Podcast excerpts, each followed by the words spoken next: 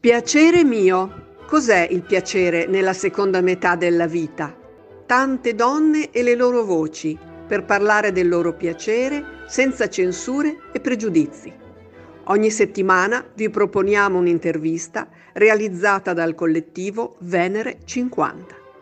Venere 50 è un progetto a cura di Daniela Grenzi, psicologa e psicoterapeuta. Paola Vigarani, counselor clinica professionale e mediatrice familiare. Giovanna Rossi, ginecologa e psicoterapeuta.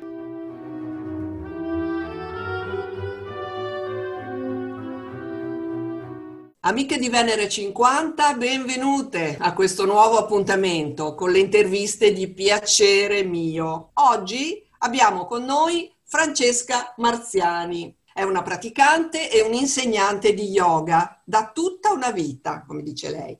E in più, da vent'anni, balla tango, il tango argentino, che è la sua seconda passione. Grazie Francesca per aver accettato di rispondere alle nostre domande e anche a te benvenuta a piacere mio. Grazie di avermi invitato e un saluto a tutti. Ti faccio la prima domanda. Qual è la tua definizione di piacere? Allora, la mia definizione di piacere è una definizione che parte molto dal, dall'esperienza dei sensi. Per me il piacere è connesso a una dimensione di esperienza sensoriale in senso ampio del termine, quindi un'esperienza di piacere tattile, uditiva, visiva, sensoriale, proprio da tutti i punti di vista. Quindi è qualcosa che passa attraverso sostanzialmente le porte dei sensi e anche quello che può diventare un piacere, come dire, più mentale, più intellettuale, come il piacere di una musica, per esempio,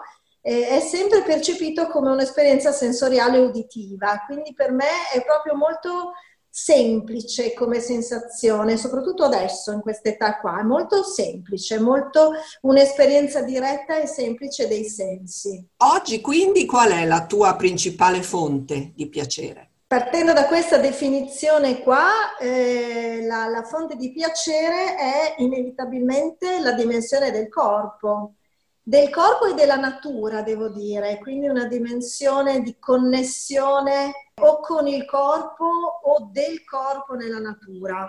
Quindi la fonte di piacere può essere il movimento, la danza, può essere l'immersione nella natura, nell'acqua, nel mare, nel verde, eh, la musica. Quindi ancora una volta è una dimensione molto diretta. Può essere anche il cibo, l'esperienza diretta del cibo, anche questa sicuramente. La fonte di piacere è anche la relazione con un altro corpo, oltre che con la natura. C'è qualcosa che ti dà piacere, ma che contemporaneamente vivi con un, una specie di piccolo senso di colpa? Allora, direi che una delle piacevoli evoluzioni di questa età è che il senso di colpa è sfumato sempre di più, sempre di più, sempre di più fino a diventare quasi completamente assente.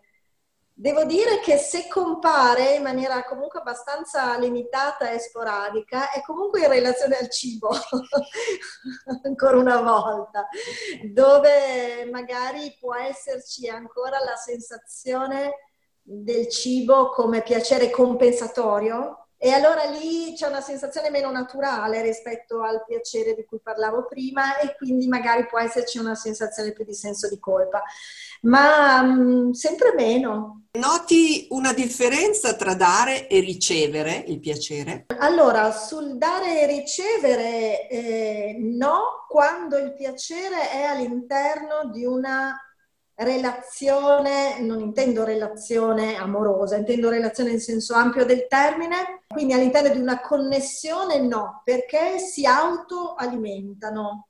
Il dare significa alimentare la fonte del piacere e viceversa. Devo dire che io però ho anche uno spazio dove eh, amo ricevere piacere senza scambio, ed è una cosa che a me è sempre piaciuta moltissimo fare ed è la dimensione del massaggio, che è proprio un piccolo spazio che ogni tanto mi regalo più spesso possibile per quanto riesco dove c'è proprio lì volutamente l'assenza di scambio, ma solo il ricevere. E me lo tengo con cura questo piccolo spazio perché lì eh, non c'è una, appunto, una comunicazione e quindi è proprio come un piccolo dono, un piccolo momento solo per me. Rispetto alla dimensione del piacere sessuale, cosa potresti dirci? È cambiato nel corso degli anni e devo dire che mh, è cambiato in una maniera abbastanza inaspettata, nel senso che da ragazza non mi aspettavo di poter arrivare alla mia età e, come dire, avere una dimensione ancora di, di sensualità e di piacere sessuale di questo tipo.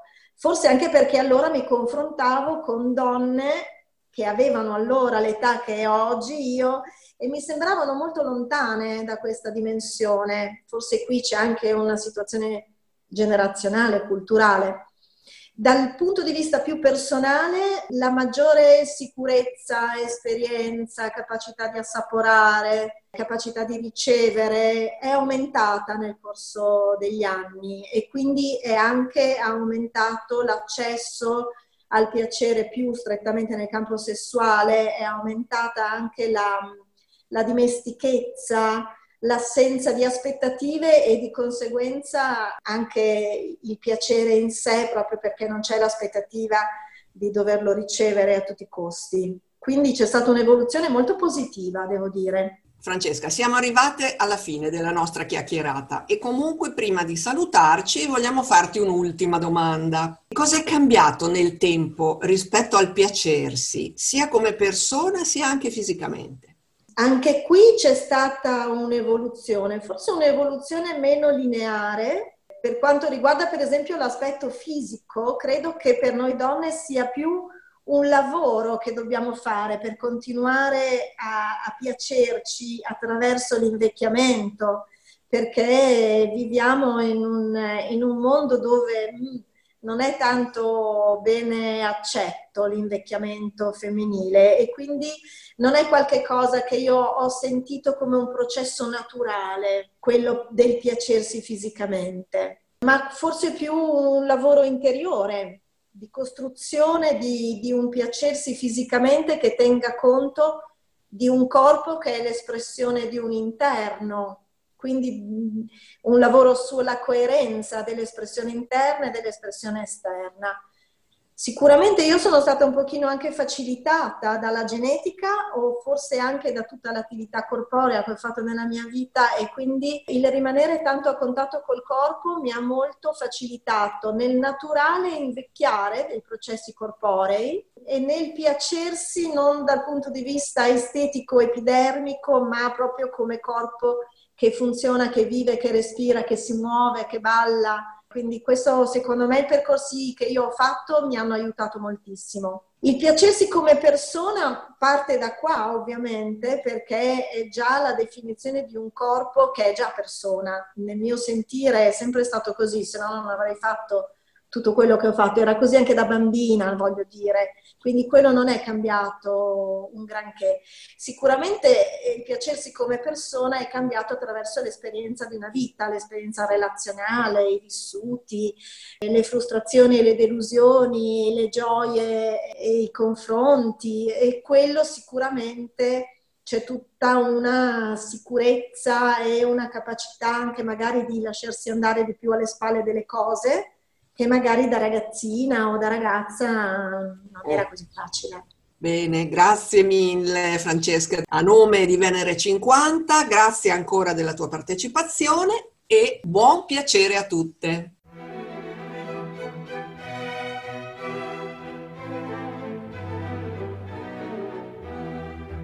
Avete ascoltato Piacere mio ogni settimana con Venere 50 in preparazione del convegno sulla sessualità femminile, in programma nell'autunno del 2020.